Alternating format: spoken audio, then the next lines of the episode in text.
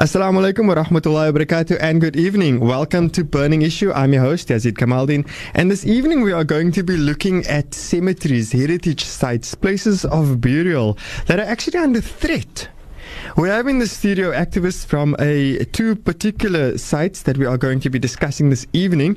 And just to remind you, of course, that you are welcome to participate throughout the show. The number in the studio is 021 The SMS line is 47913 and the WhatsApp number is 072 238 0712. And I'm your host, Yazeed Kamaldien. So let's get to the story.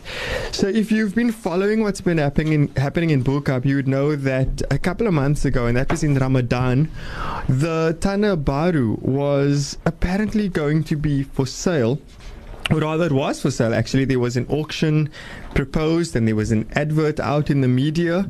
And then suddenly that sale was called off because of course the community stood up against it and they said you cannot sell our heritage. Now a similar in fact a carbon copy you can say. Very similar uh, situation is happening in uh, the black River Heritage Cemetery, situated on the border of Rondebosch and Athlone, and that's on the corner of Klipfontein Road and the M5 highway. And we are going to be talking about both sites because activists are in the studio this evening and they are going to be talking to us about why it's important for us to maintain these heritage sites and preserve them. So let's introduce our guest in the studio. I'll start on my right. You can just tell us who you are and your job description. Um, my name is Muhammad um, Kammie Kamedien. Um, I'm a community historian eh, specializing in um, the Dutch period, primarily um, Cape slavery or slavery at the Cape, and then also during the month of um, September, I always get approached by Voice of the Cape, and then I also have uh, another capacity that I act in is a heritage um, activist. Fantastic. So I'm first introducing the Bo-Kaap speakers. So of course that's Kammie, and we have Saadiq. Saadiq, yeah, you can just introduce yourself and what you do, please. Uh, Assalamu alaikum. My name is Saadiq Toffa. I'm a, I'm an architect um, and an urban designer. Um, I'm here representing the um, the Tana Baru Trust um, who um, are the um, a heritage um, organization um, responsible for the um, maintenance and protection of the Tana Baru burial ground. Fantastic, is, great. Yeah. So he's of course a trustee of the the Tana Baru Trust. Is that yes. correct? Yeah. And now we come to activists from another group. You can introduce yourselves. You are, of course, the Black River Interest Group. Is that correct? Yes, that's correct. Mm-hmm. Assalamu alaikum. Good evening. My name is Sia Jamal, and I am one of the members of the Black River Interest Group. I actually live right across the road from the Black River Cemetery in Athlone. Assalamu alaikum. My name, my name is Basil Coetzee. I'm a heritage activist. Um, I'm also a social historian. So the matter of the Black River cemetery is a matter of historical significance to us, and that's why I'm here. Mm-hmm. You can speak Afrikaans if you want to, of course, it's no problem. Just FYI. Because you started by saying my name and then you quickly switched to my name is. Okay, so I think this evening, you know what, for our community, let us first go into Black River because um, we, we, we, are, we have a listenership who's fairly familiar with Tanah but this evening we are bringing these two conversations together because it's important to highlight what's happening in our city and the parallel stories in our city. Just to let listeners know, we have contacted the city of Cape Town, which is the local government that would uh, be in charge of the of overseeing, right? I mean, the laws and so on around uh, what's happening in our city because these are burial grounds, and of course, our local authorities where we go to and we ask them, why are you not protecting it? But let's first now go to the background of the Black River Interest Group. Why were you starting? Started? What is your goal? Okay, well, um, let me just give you a brief history about the burial ground. It's uh, on the corner of Klipfontein Road and the M5 highway. It's bordered in Rondebosch and Athlone area. And this burial ground is about 200 years old. It could even be older. Uh, it hasn't been established yet, but it's um, owned by the Anglican Church at the moment, and they were donated this burial ground in 1880 by a Freiburger lineage of people that, you know, back then they kind of had the whole property from Liesbeek River to Rondebosch and surrounding areas. So before it was donated to them, it was already in use as a burial ground by people who lived in the area on the local farms and kraals around in the area. And it's got uh, there's a history of slave laborers being buried there. There were also um, burial mounds that were in place on this ground with perlemoen shells that were found on it, which has a cultural significance relating it to Khoi history. So it's got such a rich hi- history. And um, there was also a period in 1918 where uh, victims of the Spanish flu were buried, which were mostly children.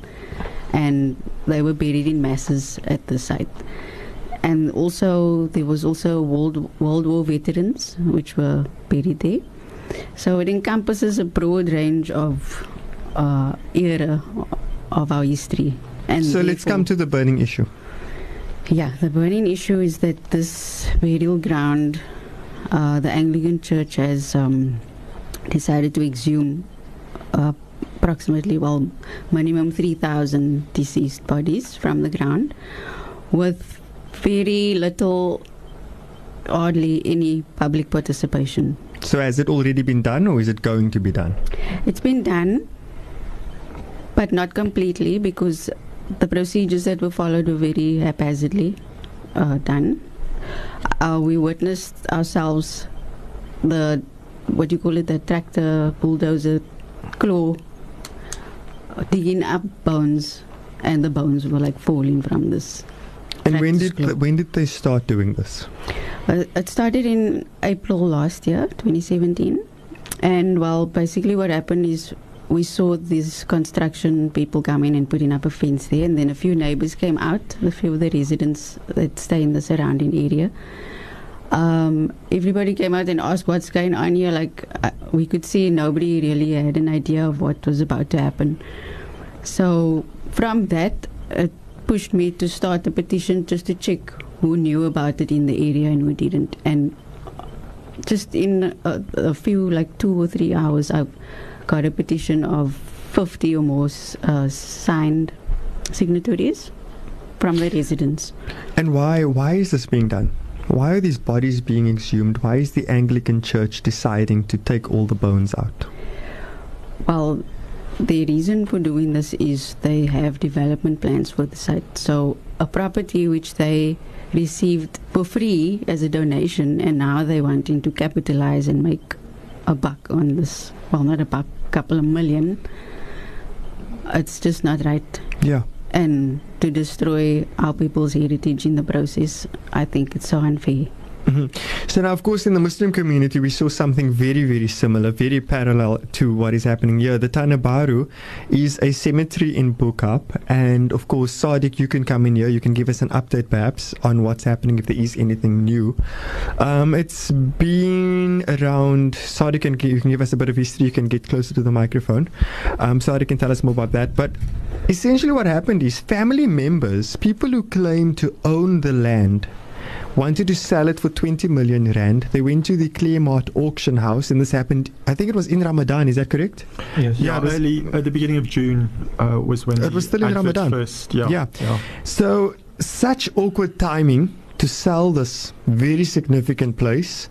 Um, you know, the first, among the first Muslims are buried there. Saadiq, you can tell us more about that. But the sale was stopped.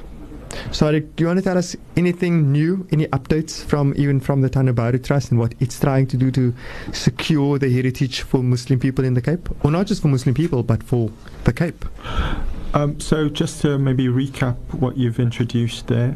So during Ramadan, um, two properties in the Tana Baru, uh, part of the formal cemetery, um, was um, put up for auction um, with a reserve price of, of, of 20 million rand. Um, it was a private sale, a private sale for um, residential um, development. Um, what has emerged since that is well, the sale had been cancelled following um, um, a massive public outcry uh, within the Muslim community and and, and, and elsewhere. Um, but when what uh, what we've what we've learned since is that um, um, there are many um, um uh, legal um, inaccuracies that led to the the, the advert being put forward in this in the first place. So that sale it was really quite a brazen attempt at uh, profit making, which under any under any level of, of, of scrutiny is is flawed with irregularity and some mm-hmm. some um, corruption. I also just want to say that our producer Carnita did contact the South African Heritage Resources Agency as well. We did make every possible attempt to contact local authorities as well as the Heritage Agency to understand why it is that they are not stepping in to protect these spaces in our city, which essentially tell the story of our city and also need to be preserved. So now coming to do you want to say, yeah, please? Uh, so, um, what you've said about the um, the city of Cape Town, um, just to just to frame um, um, the legal landscape, is that burial grounds fall under the jurisdiction of the South African Heritage Resources Agency. So that trumps any kind of local or regional um, legislation. and what's quite well known about the about the South African Heritage Resources Agency, or SAHRA as it's known for short, is that it is um, um, woefully uh, um, undercapacitated um, and is really unable to um, um, substantively fulfill any of its duties in terms of its its mandate. I do also know that SAHRA has on its sort of you know the people who actually write these reports for developers are actually people who also work for SAHRA. FYI. Like, I mean, I know this. I'm a journalist. I know this. There are people, and you guys can back me up, but there are people who write reports for developers who want to do whatever they want to do to a building or a property or whatever. They then have to submit this report to SAHRA, the Heritage Resources Agency, who will then have to come back and say yes or no this is good to go, you can develop or not. But the people who actually make those decisions are people who write the reports well, as well. To put to put that in plain language for viewers, it's it reveals a conflict of interests. Big conflict of interest. That um, those it's it's essentially saying the um, the judge and the jury and the executioner are all the same. The same person. people. Yeah. Um, so that that's something that's a structural um, um, contradiction within the heritage sector. And also just to say that the consultants, the people who write these reports, get paid a lot of money by the developers, and that's why it's so disgraceful that SAHRA has refused to come onto the show to tell us exactly why they are not making more effort to protect these sites, and also that the city of Cape Town is not on here to talk about their role in all of this, because we also know from my work as a journalist, the city has done very little to pass the heritage protection overlay zone in Cup that would actually also play a role in preserving heritage. Do you want to say something? Yeah, I'm not surprised that they didn't pitch because we've been struggling for over a year and a half now, trying to get in touch with these people and, you know. Okay, let's go for a quick ad break, and I'd like to bring in Kammie after this. Let's talk about the lack of action from the authorities and why this could be and what the impact could be.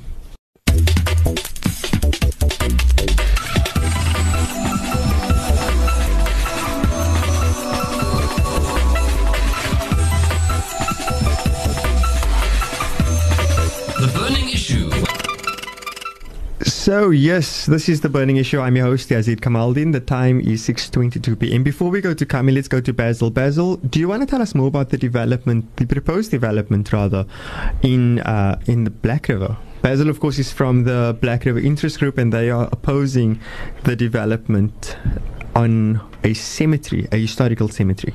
Yeah. What we found is that the Reverend who is in charge of this development, has what appears to be personal interest in the development of this particular site, which is a registered heritage site. It does have historical value. And he, by the way, admitted and acknowledged that the Anglican Church sits with large tracts of land here in Cape Town. All land that they received free of charge. No, that's no surprise. Yeah. So what we saw is the plans for uh, a fuel station, one, second, a block of flats, and then living apartments. We saw, we have the copies of the plans, yet this reverend here denies that they have made any plans. This is on record. Um, it's even on record in the court documents when we were at the High Court. So all these plans are in place. If we have the names and details of the developer, which is already in place, in spite of the denial of this Reverend um, Bester. Michael Bester. So it is not a question of what do they want to do with it. We have seen the plans. It is only for them to decide which plan to activate. Okay. I just want to remind our listeners at this point that the views expressed in this program are not the views of the Voice of the Cape, its management or staff. We do, of course, welcome all people on the show to share their grievances, particularly on Burning Issue, which looks at issues that need to be addressed in our community. So let's go to Kammie, right? Kammie, why is it so significant for us to be protecting these sites? We are hearing from Sia about sort of bones being dug up that date back even to the Khoisan period, but possibly because of the evidence that is found. We know the history of Tana Baru. It goes back to the first Muslims who arrived in the Cape. Yeah, the, um, the main focus is really the issue that the city have to face on a daily basis, which is the challenge pro heritage and history versus development. That is the fundamental crux. Can we get can we define development a bit more? Because development could be a good word. Is development what is development in this case? Is it just more buildings? Development is uh, nobody is against progress and development, but not unfettered development that is in the hands of of a very narrow interest base. Uh, uh, for want of a, a better name, of of capitalism being the raw face of of changes in the city. Uh, this particular uh, cemetery as well as the Tanabaro, in actual fact, all cemeteries actually reflects and mirror society. It's all about power, status, and position. What we achieved uh, in life in terms of status, position, and power, those relationships are still getting reflected in terms of, of cemeteries. So it is the challenge um, is not to allow these heritage sites just simply to be dictated to um, by developers because this is also an archive. Though people may have been long gone, but these are visual archives. And if you walk into uh, any particular cemetery, it will give you dates, names, other than an, an archive. So in, in, in Rowland Street, so this is a visual archive. Okay, are you saying that because these people are potentially not seen as important, that it's easy to just build over them? Is that what you're trying to say? Because that it will be a crying shame that um, that people that are buried there that was in their lifetime not in high positions of society or high ranking uh, uh, families are being treated by the powerful again in the same fashion long after they have passed away. So cemeteries are a mirror of our society, and if not just a, a mirror, it basically tells us what is the agenda at the moment the policy of the, the of, of the public policy is in the hands of pro developers where money dictates and not the overall good of of of the society that have built the whole of Cape Town.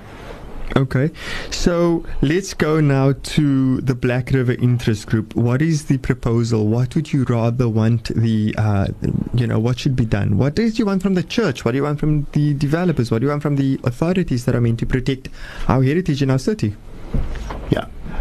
We must bear in mind that SAHRA, which is a who is a Chapter 9 institution with constitutional responsibilities. That is, of course, the South African Heritage African Heritage Resources, Resources Agency. Agen- They have constitutional responsibilities. They have a budget to ensure that these constitutional um, demands are met.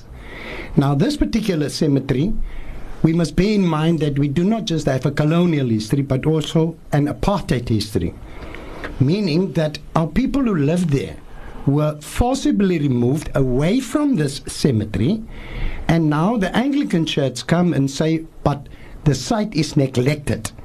Yet, under city bylaws, the owner of any site is responsible for the upkeep and maintenance thereof.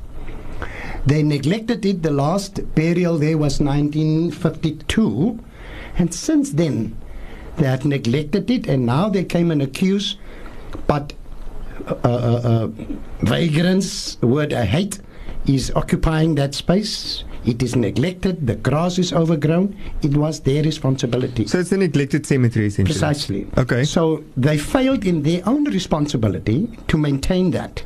Strangely enough, it was open, unfenced. But since they started the exhumation and we started opposing it, they had money ample to f- put around new fencing. Now they could secure this site. So what is happening here is that it is a physical removal of our tangible history. The accusation that the families did not maintain the graves is vindictive because where what happened to those families that lived right there? They were thrown on the Cape Flats based on apartheid laws that denied our people our human rights, the right to be a human being. So they couldn't even go there, right? Was that was that declared a whites area or what? I don't. I, I, uh, what prevented Well, people? Maybe it was just too far, right? Like I mean, Yeah, some there were a some of of the relatives live today in Delft. So can Delft you imagine? far. Yes, Delft can you is far, imagine somebody coming from Delft to come and maintain a grave? mm, The one family, for instance, as an example, submitted the names of 13 family members interred in this very same graveyard.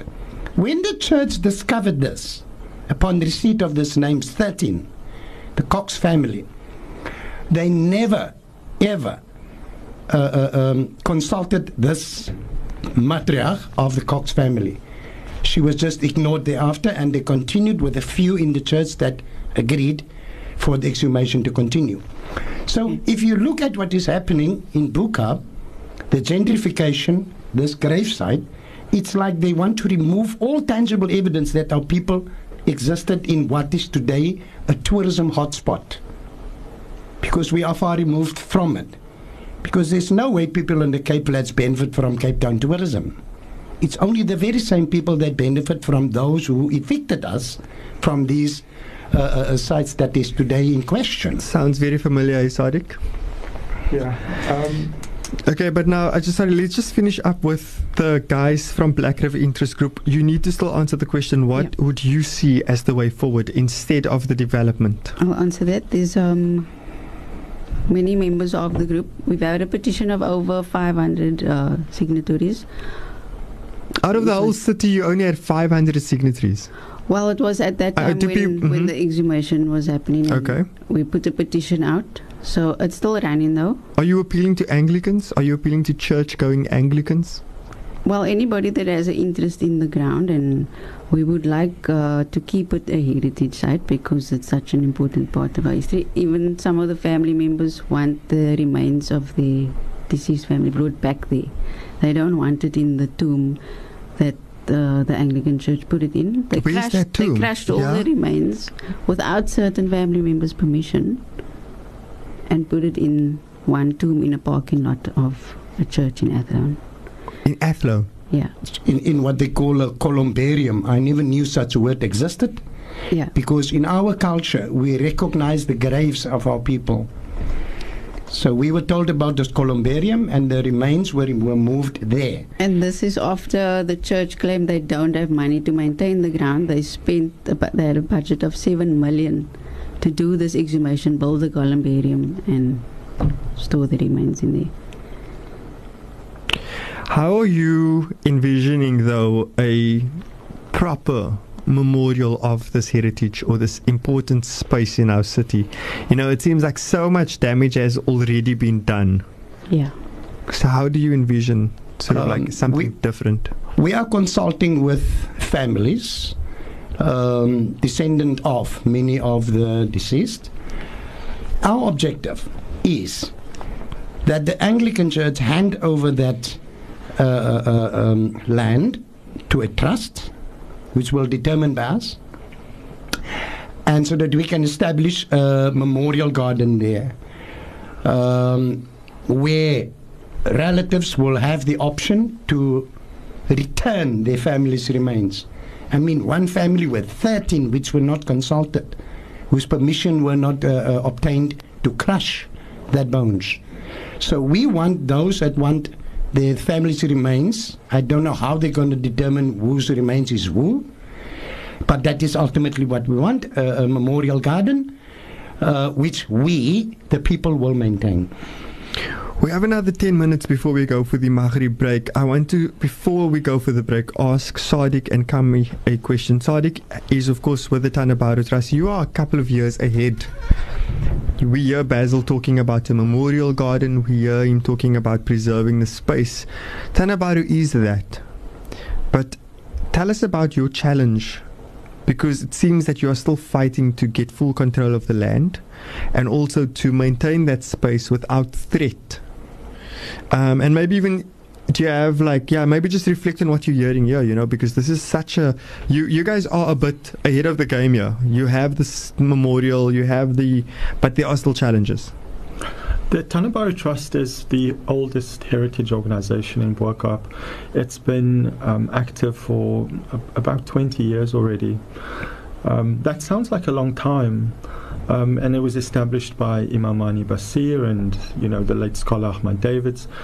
Um, but um, this fight is ongoing, um, and what it what it really highlights is the um, the legacy of apartheid is something we still very much live with as an as a daily experience. So um, the the Tanabar burial ground was um, broken up. It was subdivided. It was privatized during the apartheid period. Right, its its rights, its cultural rights as a burial site was denied. Um, and this is still something the, the trust is trying to um, redress, um, to try and consolidate the land, um, um, to purchase the land, um, to negotiate with um, owners um, around a, a fair price. Um, how many plots are still not in the hands of the trust there are about a dozen plots, and about um, half of them belong to other um, public entities, trusts. Some of them aren't very active, and the rest belong in, in private hands. Some of those plots have been, um, the original owners have, have passed away, they're um, deceased estates with many inheritors, um, which has made the matter even more complicated. So um, it's still an open question about what the future of the, the of, of, of the site is. The, the trust is now trying to, to gain some formal protection. Kammie, we have two minutes before Maghrib. Um, this is a big question. You can always answer part of it now, and maybe after Maghrib we can go into it a bit more.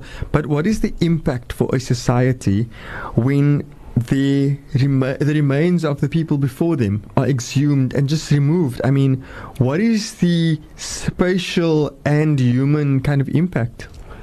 Oh, uh, look, first of all, if you recall um, Sarah Baartman, whose, uh, whose bones were, were in Europe, and it was repatriated, her body, Sarah Bartman, not Sarki Bartman, but Sarah Bartman, giving due to recognition to her as a per historical subject, not just an object of, uh, of entertainment uh, as she was treated in Europe, but most crucially, the, the principle that was demonstrated was the dignity, the human rights of South Africa in terms of our constitution, not just includes the loving, but it's also um, not just imposed, but really uh, embraced, whereby those that are dead, that can't talk for themselves, still have uh, uh, human rights. So within our human rights culture that was established in post 94.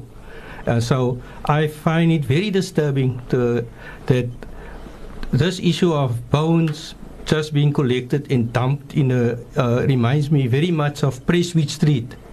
And when we take Sarah Bartman as the principal in terms of what our policy implementation ought to be, is human, human dignity beyond death.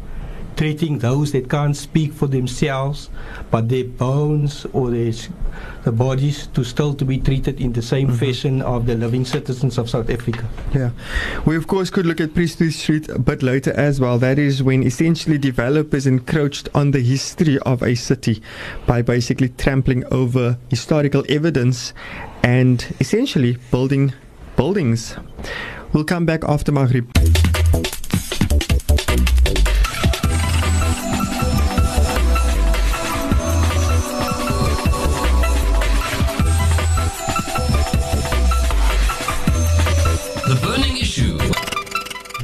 Welcome back to the Burning Issue. I'm your host Yazeed Kamaldien. This evening we have been talking about historical cemeteries in our city that are under threat. Of course, we have various guests in studio.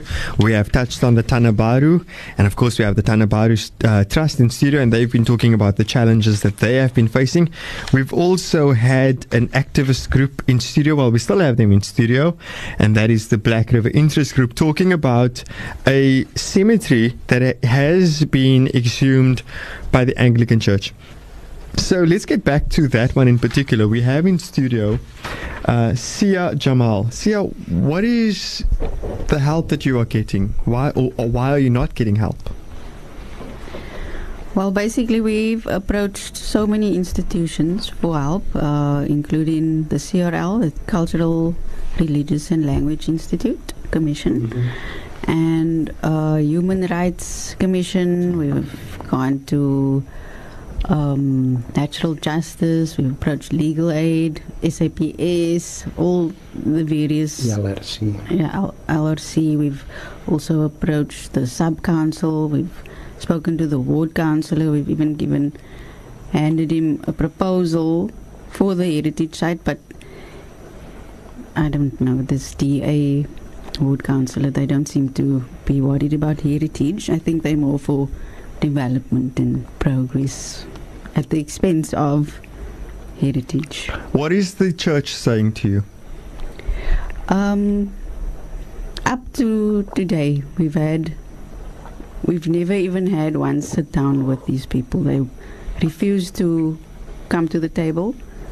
We've protested outside the cemetery. They put a uh, interdict on us, a court order to keep us away from the site, uh, threatening us with dogs and security with guns, barbed wire, and um, when we went to the High Court, they dismissed the, the judge dismissed the case with us having to pay the cost. And why? Why was that dismissed though? The um, judge found in her finding that there was no urgency in our application.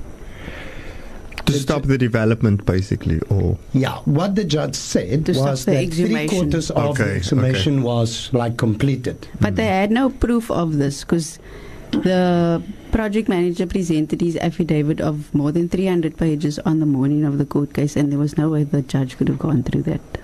Okay.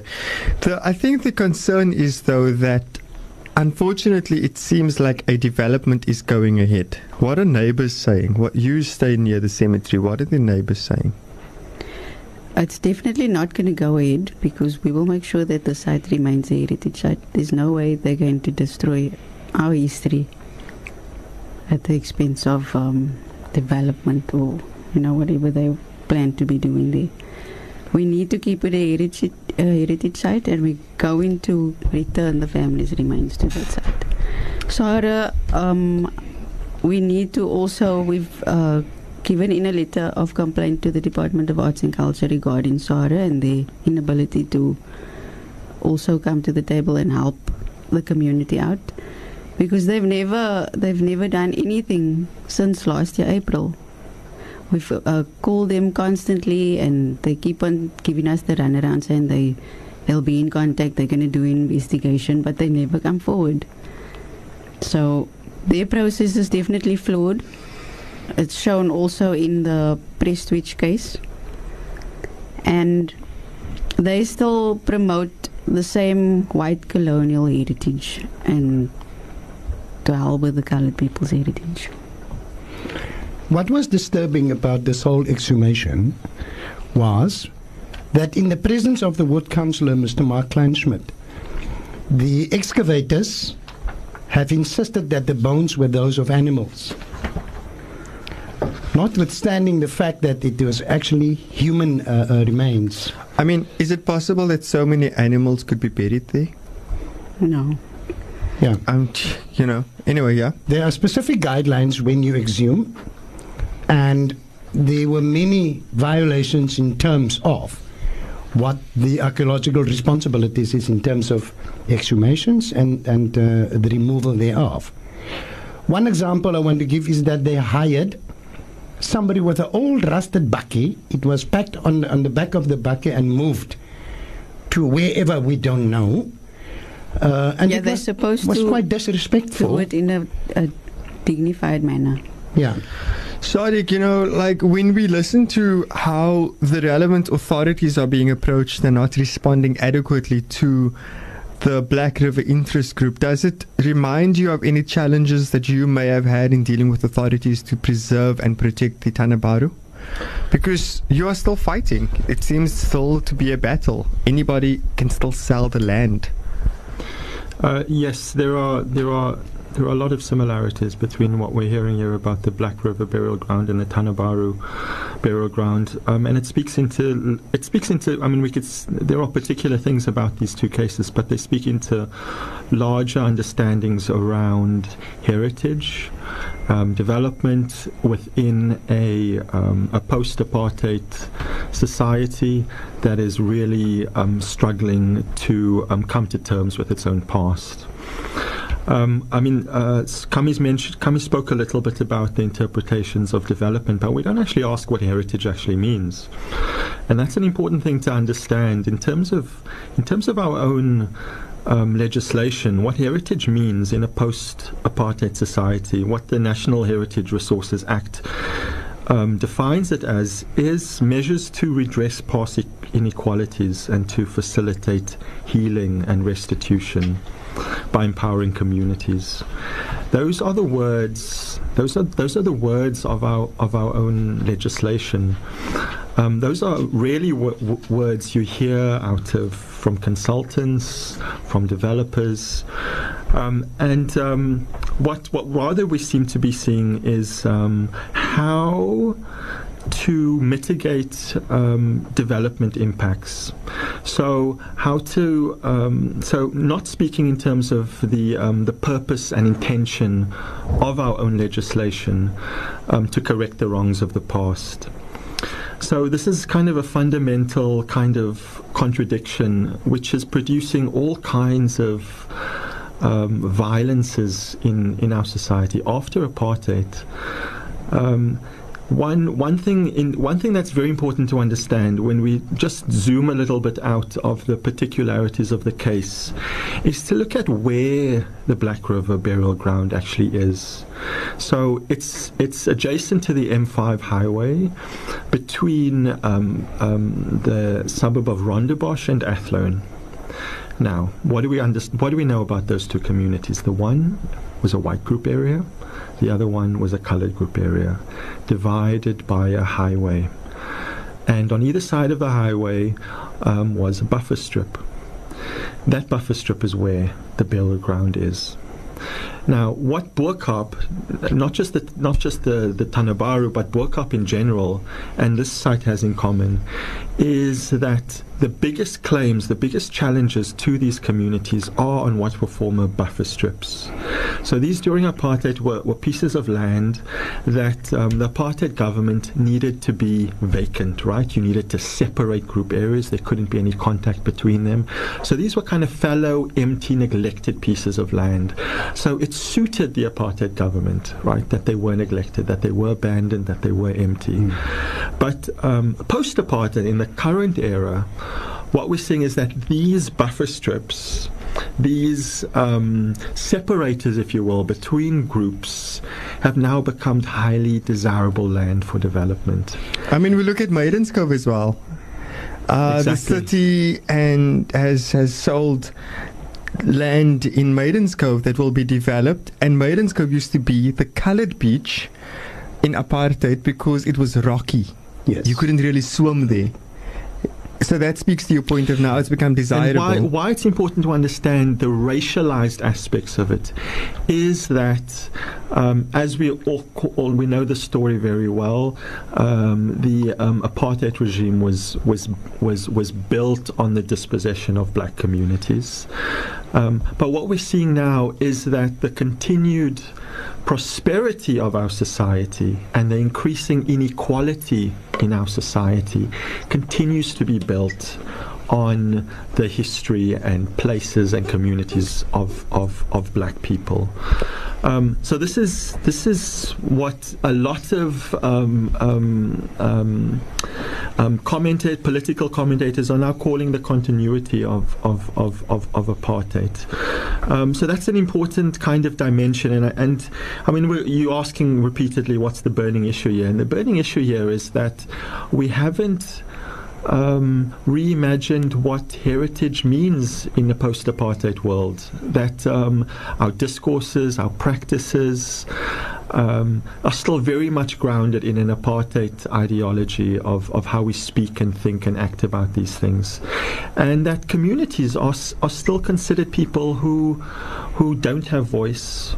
Who, um, whose experiences, whose intelligence, whose expertise doesn't count, as real knowledge and can easily be um, dismissed. And I think it's produced a real crisis in our society with increasing, as I've said, increasing violence, increasing inequality, and increasing injustices. Um, and um, um, communities like what we see at the Black River Interest Group um, become increasingly important to bring these issues to light.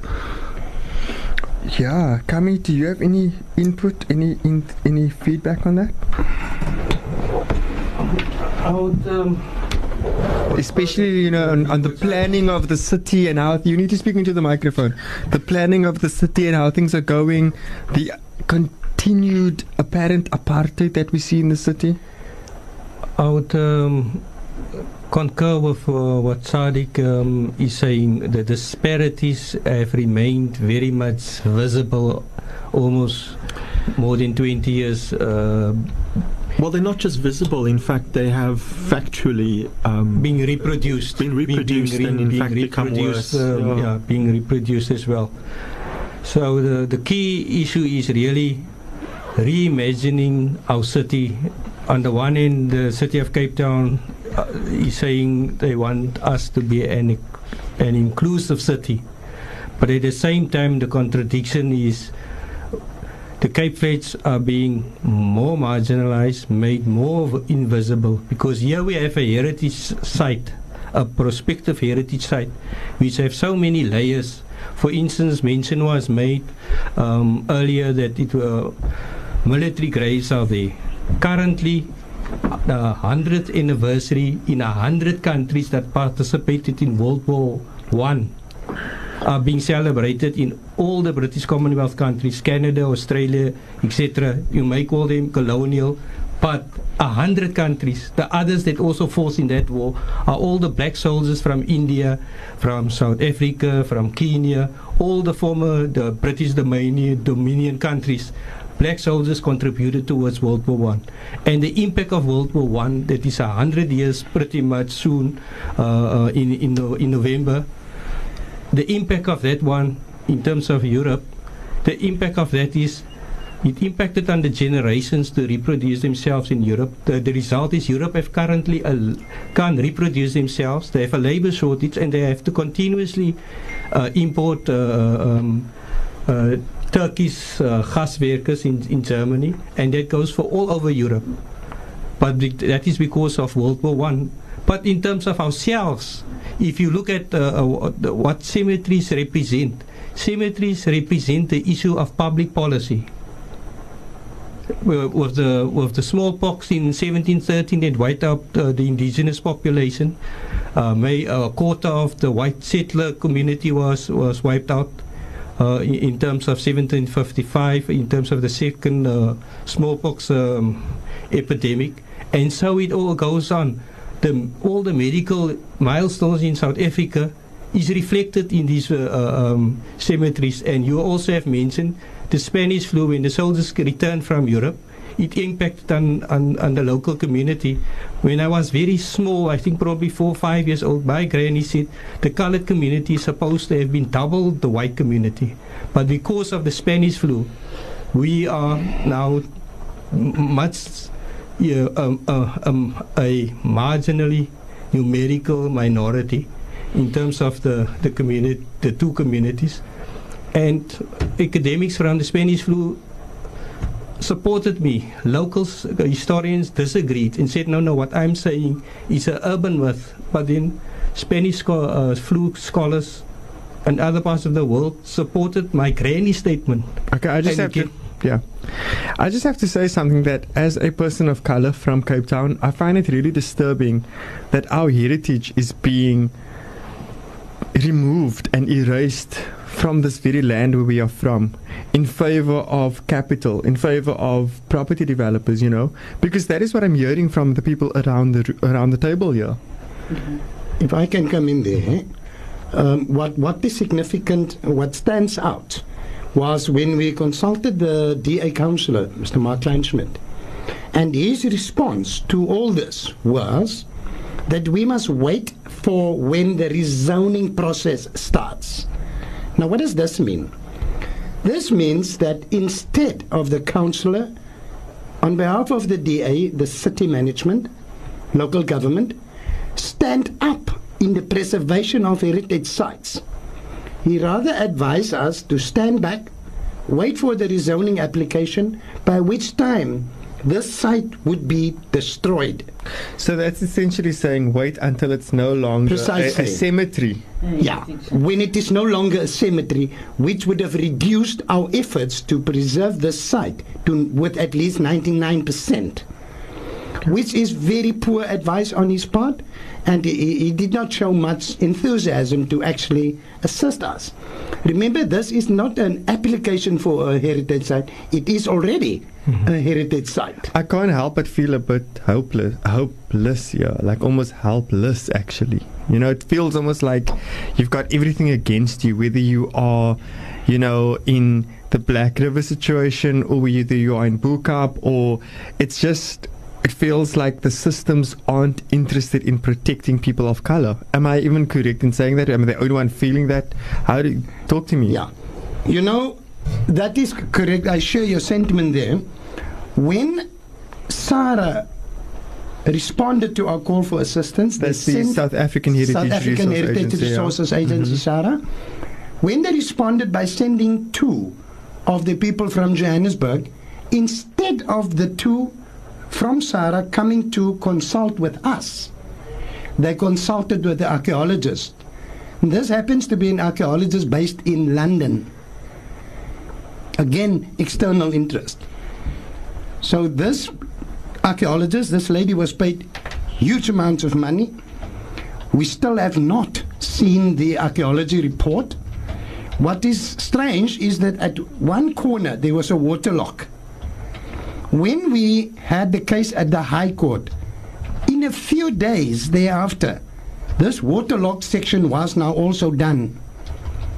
But there are no evidence that those remains were also exhumed and removed.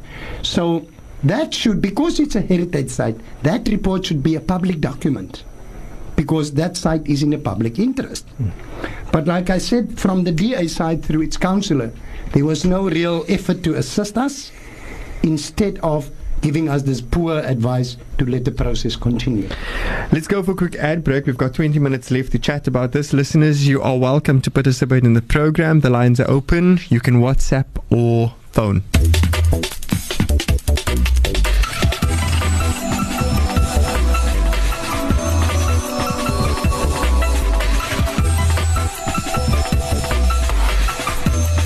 The burning issue. Welcome back to Burning Issue. I'm your host, Yazeed Kamaldien. And Basil, you said something interesting in the break. Share your thoughts, please. When it comes to the preservation of heritage sites, the those behind the gentrification in Cape Town specifically knows that we cannot compete economically, financially with them. And this is sort of giving them carte blanche to promote their development plans. They're offering our people millions of rands, knowing full well that it is a treasure to our people and a mere investment to them. This is what's happening in Salt River Woodstock. And it's going to escalate. That is why Bo-Kaap is on the agenda. I have seen when taking tourists there what the intentions are to remove our tangible history and our presence uh, in order to, to promote European tourism in Cape Town. I am yet to find tourists who are exposed to anything other than a small Europe in Cape Town. And this we must resist. The removal of the Black River Cemetery is no accident, it is by design. In 1972, the Anglican Church already indicated that they will develop this Black River Garlandale Cemetery. 1972. I must congratulate them on their ability for long term planning. They really have all the patience in the world. So now, instead of, as my colleague here have indicated, instead of showing respect for our heritage, there is this attempt to remove everything tangible about the slave history and the Khoi history. Because the shells that were found in this Black River Cemetery is indicative of how the Khoi people buried. And this is also on record. It's a historical fact. I just want to bring in Saadiq and Kammie as well. I believe that there's another cemetery that's also something that you're looking at. Yes, uh, uh, um, Kammie um, and um, myself are both uh, involved in um, the rehabilitation and the um, heritage Revitalisation. heritage revitalization of a slave burial ground located inside the University of Cape Town. So this is something Like the main campus, the yes the main upper campus. the middle the middle Middle campus Oh, middle campus. university. Okay, yeah. So the upper campus um, is um, is the historical campus of the university, but during the apartheid period, the um, the campus was massively expanded down towards the the main road. Um, and it was during this time that um, a burial ground that was located in the middle campus was um, destroyed. Most of it had been destroyed for the expansion of the university, and there's little record of any kind to what happened to the remains of um, of, of, of slaves and indigenous groups who were who were buried there. So the land of UCT actually dates back right to the early um, colonial period um, and Cecil John Rhodes. So it was one of the largest slave plantations in the Cape. Um, and this is where the people who'd been rem- removed from the east, many, most of the people who are buried there would either be Muslims or um, would be indigenous Khoi Khoi or San people. Where is this now exactly? Um, so, for those of you who are familiar with the UCT, it's located between um, the new School of Economics on the middle campus and All Africa House, which is um, uh, um, an academic residence. So, most of the historical burial ground is actually, like three quarters of it is actually under under another building, and what's remained there is there, there are no tangible remains left. Now, why why it's so important to um, revitalize um, and remember sites like this, like like the slave burial ground on in, in UCT, like the Tana Baru and like the um, um, the Black River, is that it indicates that black communities have an historical belonging. They have um, cultural and human rights that tie them to the land. Um, so, I mean, if you, if uh, a lot of you would know also a lot of the political struggles and protests that have happened on UCT, and a lot of that is about inclusion of black students and black academics. But what sites like this say is that black communities have, have always been part of that spa- of that space, um, and um, their, their their history, their um, relationship to the land that they've actually built that campus physically, physically built that campus.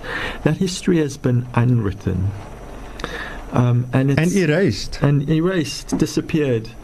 Um, and it's and it's a, a, a labor of, of our community leaders and our intellectuals um, um, to rediscover that that um, that heritage.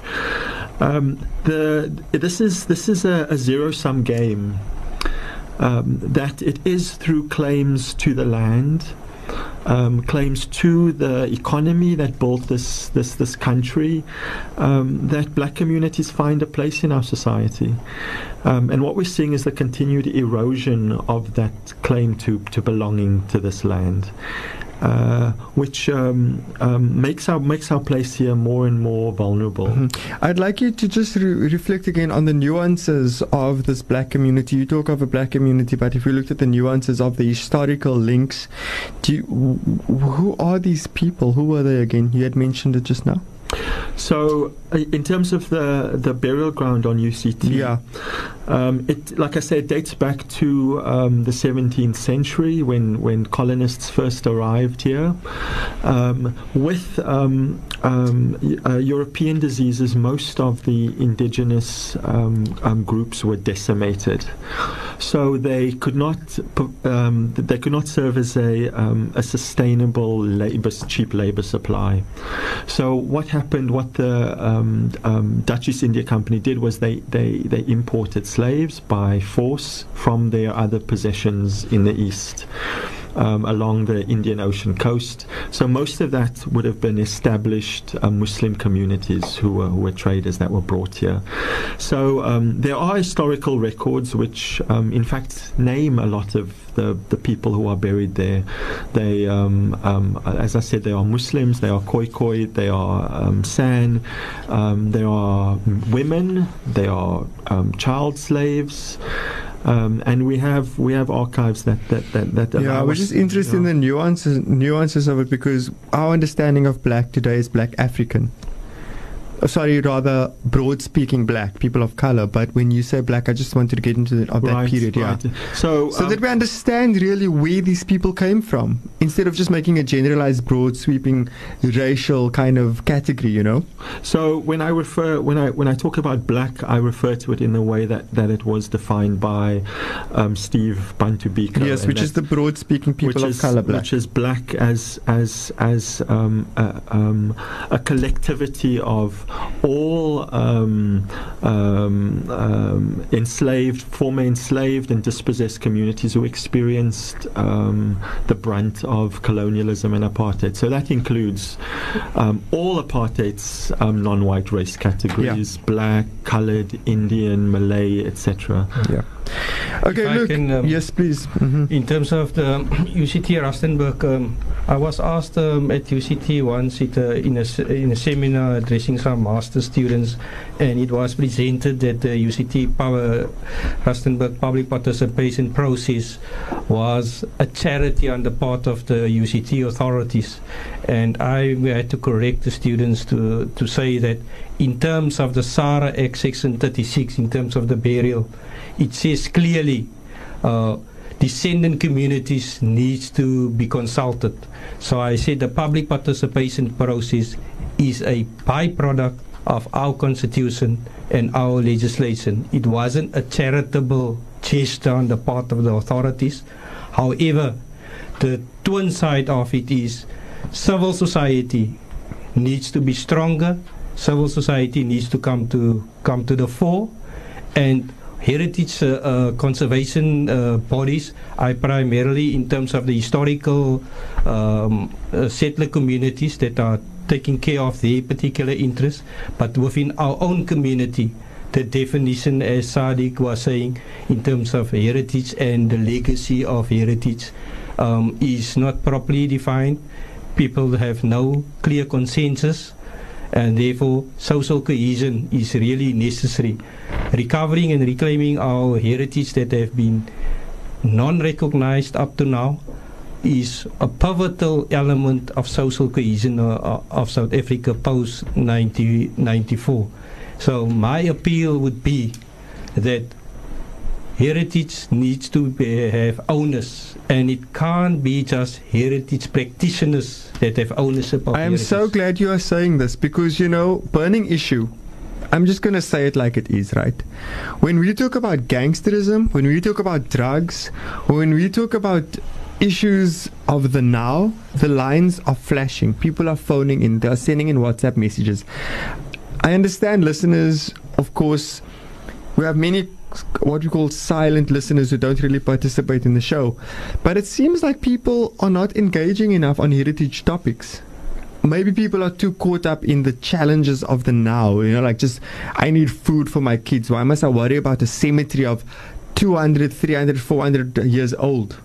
I mean, Saadiq, is it challenging for you at the Tana Baru Trust to get the community activated and interested in the work that you are trying to do, which is to preserve the Tana Baru?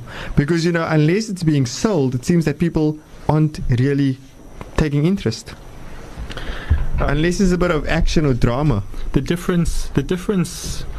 We've spoken about similarities. The difference with the Tana Baru, eh, and and this is the difference of Bo-Kaap, is that it is of course the only um, black or non-white community that has survived the ravages of apartheid in the city. That's something quite unique.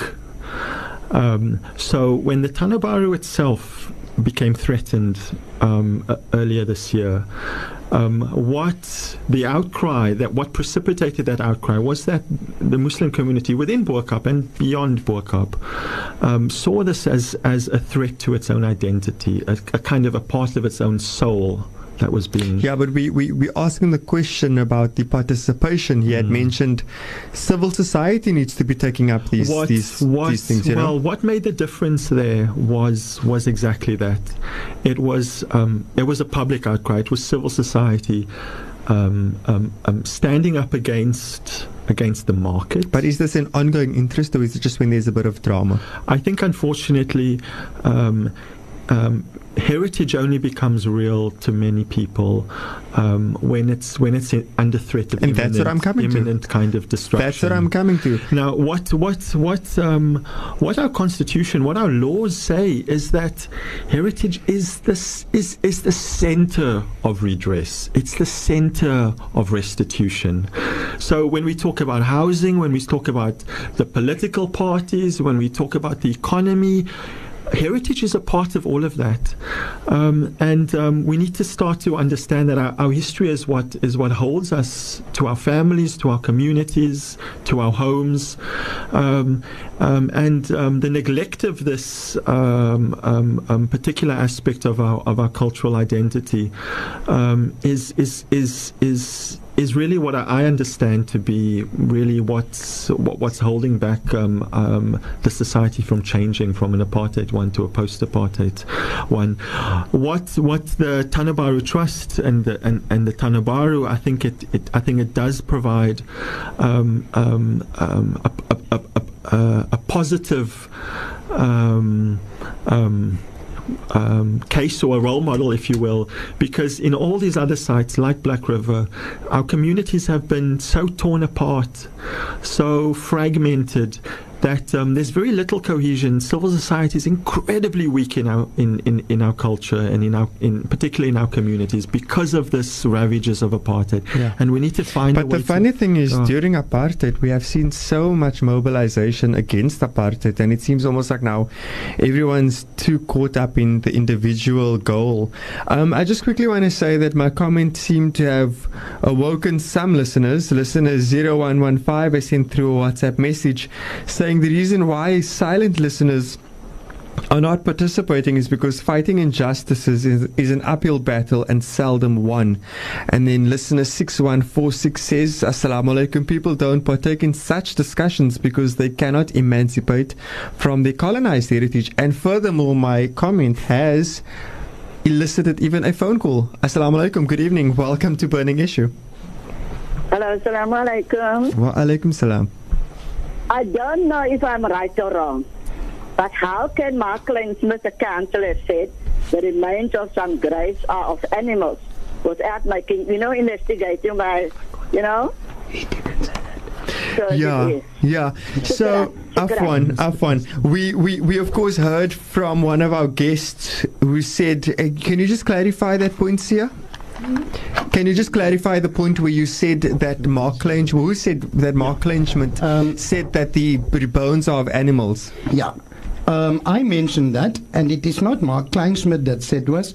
This was, in fact, said to him when he. But so he inquired. repeated it? Yes. Okay. When he inquired about the bones, when we identified it as human, um, he was informed uh, lady that it was in fact animal bones. And who informed him? Who informed him? The archaeologists and the assistants on the site on this. Okay, thanks for that clarity.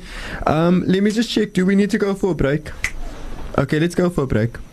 At ShopRite, we're inspired by people who hustle, people who dream big, who work hard, and think smart.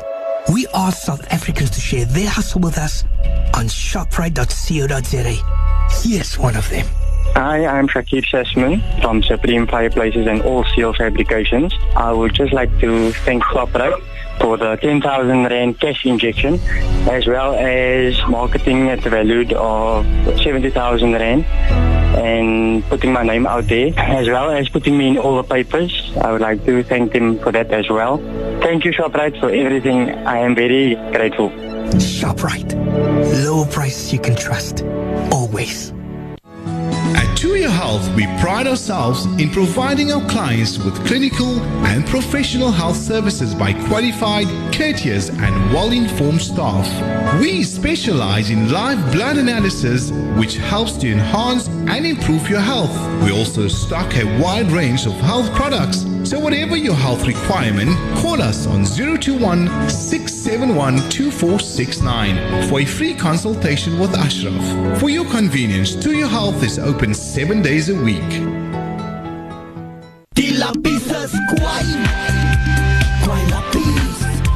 Because it's our birthday, we are extending our Kwai sale. We will be selling all fabrics for only 14 Rand 99 per meter. That's all fabric for only 14 Rand 99 per meter. Sale is now on and extended until Saturday the 29th of September. Our trims are also selling at cost price. So hurry while stocks last. Find us at number 2 Victoria Road in Woodstock. Phone 021 801 2483. Kwai Lapis, Kwai Prices. Kwai prices! Kwai lapis!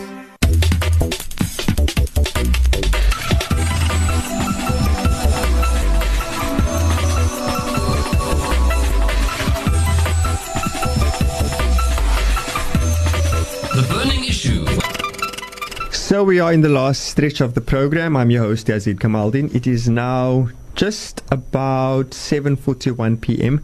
Shukran listeners, you are interacting with our show. We thank you for that. Two new WhatsApp messages have come in. One from 0115 taking a political twist here, saying one thing is for sure: the Democratic Alliance has no respect for all the so-called colored people and our heritage sites, but yet we are going to vote them into power again, and they will just continue with their gentrification and apartheid policies against us. Then listener 1843 says, I'm listening to everything. And there was a family that wanted to sell the cemetery in Claremont.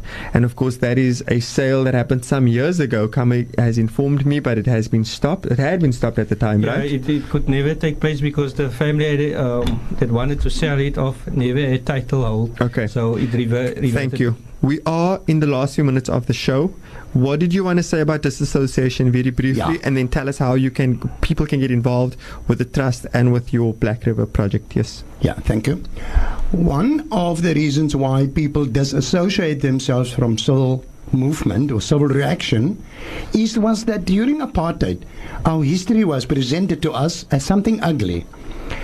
Uh, they used caricatures, and one in particular comes to mind was that of Sarah Baartman, where the caricature was planted in our mind how ugly and inhumane like uh, uh, uh, the Khoi people were. The same happened with, with, with the slaves that were brought into the Cape.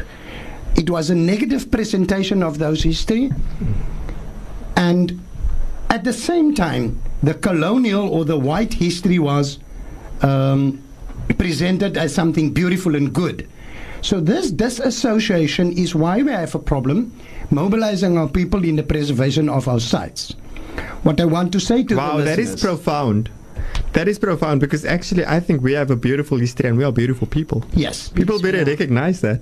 that that history was actually suppressed. recognize that, please. Yes, that history was suppressed. And I'm thinking specifically about the synod of 1913 of the Dutch Reformed Church, where the topic of the synod was Are the Khoi and Bushman people human or animal. Guys, we're going to wrap up That was soon. in eh? 1913. Yeah, we're going to have to wrap up soon. Yeah. Let's focus on your project going forward, please. So, Yes. because of this, We have three minutes, by the way. Yes. Yeah. We need the community to assist us as the Black River Interest Group, including the, what is happening in Abuka, to save our history, to preserve our heritage, and so that we can move together in saving our soul. And our how can people do that? Sia, tell us how. Yeah. Sia. Yeah, the face of racism has changed, but it's still institutionalized racism.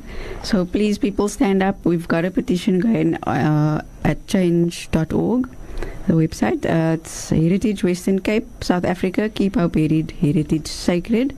We've also got a Garlandale Black, Black River page, and we'll keep you up uh, posted on uh, further updates. Nizam just sent us a message. This is also a very interesting message. Okay. Nizam, listener 7505 says Heritage. Dis- heritage discussions are not normally a familiar topic that most people know. I only became to learn about it via this radio. No emphasis is being placed on its importance in school or anywhere else. Yeah, that's important. Yeah. So, look, I mean, I'm going to say that it does sound that the church, in particular the landowner, has done so much already in preparation for this development. It seems almost like you've lost, and I don't mean to dispirit you, but wh- how do you turn this around, Sia and Basil? What do you do? How does the public get involved? We need to oppose these institutions because it's still the same. They're still promoting the the white um, colonial history. We need to put something in place to stop these guys because our future generations will not benefit. So, can people find you on Facebook? Can people find you on Facebook? Black River Interest Group. Are you on Facebook? We've got the Garlandale Black River page, and we'll keep you updated on what's happening there. We've also planning an artistic expression of heritage uh, around the so basically on the 29th of this month at the site. So just keep Okay, your eyes fantastic. Saadiq, any closing comments from you? We do have little time. Uh, just just generally, I think uh, one of the one of the major shifts that needs to happen is we need to have increasingly more um, community heritage activists like Sia, Kammie, and and and Basil here. I think um, the the heritage sector is is is deeply flawed in that it's it's it, there, it is a there is a cultural hegemony around how Kammie, your last words, please. My last would be uh, would be to uh, appeal to the to the youth to come forward, because one key issue that was brought to light here, our heritage will always be dotted lines. Mm-hmm. While while we have a particular community uh, as the only ones to be in the heritage practitioner sec- sector. Yeah. Of um, Kanita Sami comes to mind, Ron Martin. a- a Anyway, the point is more of us should get involved. Thank you so much. As for Thank career, Uh, must take it up as a career. Being archaeologists, being arch- Yeah. archivists. Listeners, we have come to the end of Burning Issue from myself and all our guests.